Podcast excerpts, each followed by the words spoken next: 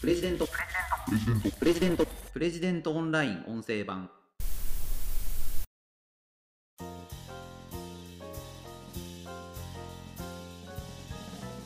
1週間に120時間働くということは1日何時間働いてることになるんでしょうか？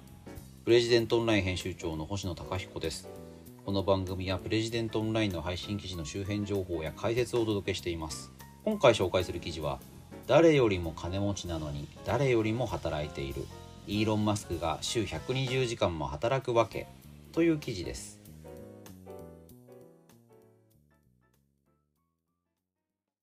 えー、こちらの記事はですね経営コンサルタントの竹内和正さんの著書からご紹介している記事になります。えっ、ー、とイーロン・マスクテスラの CEO ですね。電気自動車大手テスラのトップであり他にもいろいろな事業を手掛けているわけですけれども、まあ、有名なのはスペース X という、まあ、宇宙ビジネスを手掛ける会社ですねこちらもやっていると。でまあまあいろいろ金額があれですけど、まあ、あのテスラというのは、えー、株価では世界一の自動車会社ということになってまして、まあ、トヨタを抜いていると。で、まあ、本人もですねあの大量の株式を持っていますから、まあ、世界一の大富豪と言われることもありますね。まあこれ含み益ですからねあのすぐにお金に換えるわけじゃないですけどでも最近あのテスラの株の一部を売却するということでかなりの現金を調達したということも知られています。イーロン・マスク、まあ、誰よりも金持ち、まあ、世界一の大富豪なわけですけれども、まあ、誰よりも働いているということがこの記事で紹介されています。週120時間働くこともある。工場で寝泊まりする。なんていうことを言われているんですよね。まあ、週120時間、1週間って7日間ですから、7で割ったら16時間、17時間ですかね。まあこれあの7で割らなくて1日休みがあったとすればもっと長くなって しまうわけですけれどもまあそれもなかなかクレイジーですよね。えー、まあ1日8時間というのがですね一般的な労働時間とされているわけですから、まあ、それの2倍それ以上の、まあ、労働時間それいとわないということなんですよね。でなんでそんな働き無茶な働き方をするのか。まあ一言で言うと、まあ、仕事が好きだということなんですよね。仕事が好き。仕事をしている時に、まあ、一番充実感を感じる。まあそういうことは、まあ、そういう人はねあのたくさんいらっしゃると思うんですけれどもイーロン・マスクの場合はまあ一言で言うと常軌を逸してるということですよねテスラの社員はテスラで一番働いているのは CEO のイーロンだというふうに皆言うと言われています。でこれあの社長がすごい働くっていうのはまあいいようなことに見えて、ま、難しいことも多々あるかなと思いますね。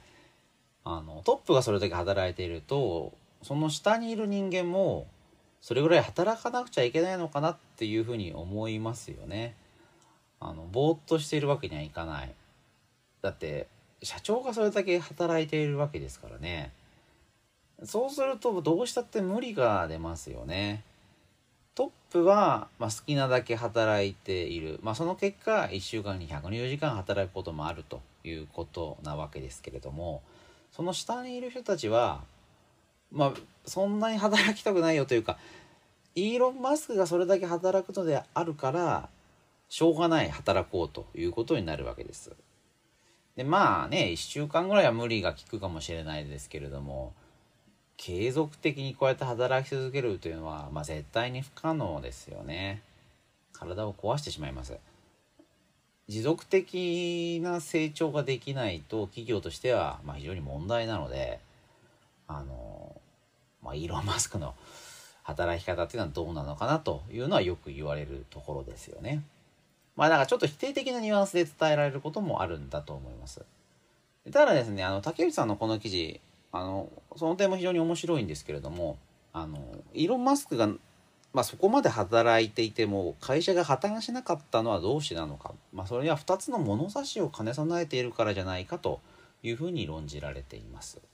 まあ、2つの物差しまあ、シンプルにですね大きな物差しと小さな物差しその2つをイーロンというのは持っている人物なんだろうということなんですよね。まあ、どういうことか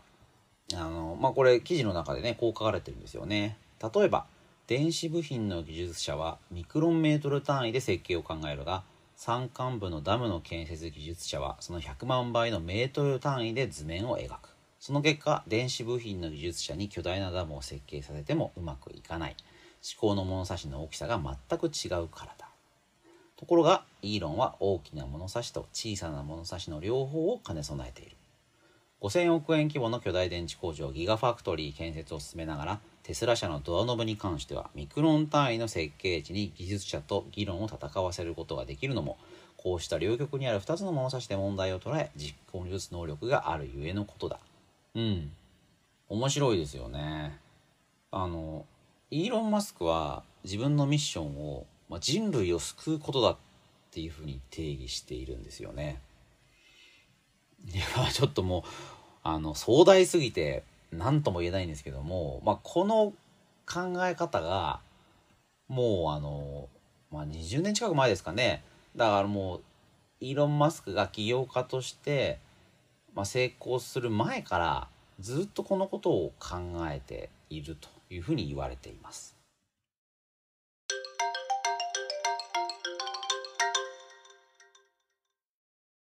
で人類を救うためには EV 電気自動車が必要なんだと。人類のエネルギーの利用方法を変えなければ、まあ、温暖化含めて人類の未来というのを切り開けないので、まあ、これは電気自動車に変える必要がある。だからその電気自動車を売りたいということじゃないんですよね。最近もテスラが電気自動車の特許を一気に公開するということがありました。これもですねあの電気自動車が普及するためだったらテスラが倒産しても構わないっていうふうに言ってるんですよね。まだこれどこまで本気で捉えればいいのかというのもあるんですけどもあのー、言ってることとやってることはある種一貫してるように見えますよね。スペース X という宇宙ビジネスの会社も火星に人類を移住させるというのがミッションなんですよね。いやちょっと月に行くのもその大変というかあの一回成功しただけだというのにいやこれ火星に行くんだととんでもない話ですよね。まあ、でもあの、まあ、それをやるんだと。で火星に行くというミッションがあるから IPO 株式公開はしないんだというふうに説明してるんですよね。スペース X というのはもうすでに大成功した宇宙ビジネスのベンチャー企業で IPO すればまあ、まあ、高い評価を得られることが、まあ、ほとんど確定しているわけですけれどもあのそういうその株式上場したすることによって意図しない株主が入ってきてスペース X のミッションが歪んでしまうことを恐れている。だから IP をしないんだということなんですよね。だからまあお金を稼ぎたくて仕事をしているわけじゃなくてまあその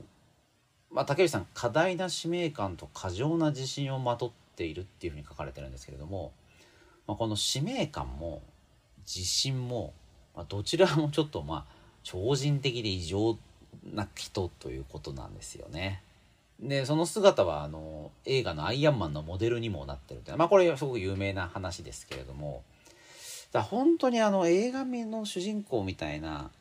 あの現実に存在するのかというような人ですよね。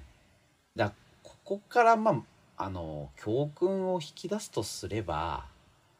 これはやっぱ普通の人は真似しちゃいけないっていうことだと僕は思いましたね。イーロン・マスクみたいになりたいって思うまあ思うのは別にいいのかもしれないですけれどもこれは例えば週120時間なんていう労働をすれば、まあ、絶対に体を壊しますしまあそれで周りの人も振り回されますよね。だからいいことはやっぱ一つもないじゃないですかね。例えばあのイーロン・マスクですねあの南カリフォルニア大学の、ま、スピーチに招かれて他の人が50時間働いてる間に100時間働けば2倍のことが達成できるはずだって言ってるんですよね。いやそんなことないと思うんですよね。あの時間が2倍になればやれることが2倍になるかっていやそんなことないだろうと。集中も衰えてしまいますしそんなに働けるわけないのでいやこれどう考えてもあの50時間でですね成果が出せる方法を考えた方が普通の人にとってはいいんだと思うんですよ。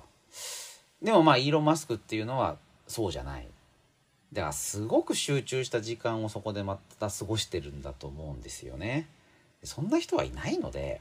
イーロン・マスクがねすごいっていうのは例えばそのモデル S っていう、まあ、一番最初に出したですねあのテスラの EV ここにですね17インチのタッチパネルが入ってるっていうことからも結構明らかなんですよね。でこれを搭載しようって言った時にまだ iPad がないっていう話なんですよ。iPad がない時からもうすでにそういったタッチパネルを車に乗せようとしていた。だからもうそのビジョナリーというかですね本当に先を見ているんですよね。あのテスラという車も本当にあの蒸気を逸した設計になってまして運転席の周りもメーターが一つもないんですよね。全てその大型のディスプレイに集約されていて普通の車であれば当然あるはずのスピードメーターとか速度計とか、まあ、回転数を表示するとか一切ないだからもう1枚のディスプレイが壊れちゃったらその車をどうしようもなくなっちゃうというですね、まあ、かなり思い切った設計になってるんですけれどもそういったそのこれまでにない考え方を実現するとまあ、そのためにはまあこういうある種上記した働き方が必要なんだろうと。まあだからちょっとねあのとても真似できる話ではないんですけれどもまあやはり世界一の企業世界一の富豪そうなる人というのは、まあ、かなりこの装飾された部分もあるかもしれませんけれどもあの、まあ、上記を逸してるということは間違いないのかなというふうに思います。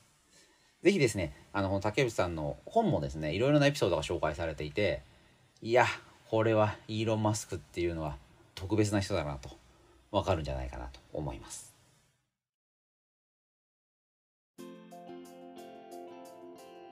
ということで、今回は誰よりも金持ちなのに誰よりも働いているイーロン・マスクが週120時間も働くわけという記事を取り上げてご紹介しました。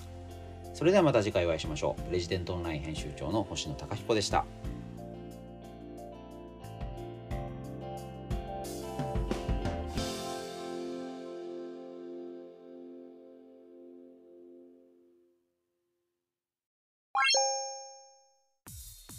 日経新聞長官の厳選ニュースを毎朝コンパクトに聞ける「聞く日経」仕事や生活のハック術を編集部が語り下ろす。ライフハッカー日本版。タイニーハックエクスプレス。イノベーションを生み出すヒントが見つかる。浜松町イノベーションカルチャーカフェ。情報スキルキャリアアップ。今より一つ上のステージに行くビジネスニュースが聞き放題。オ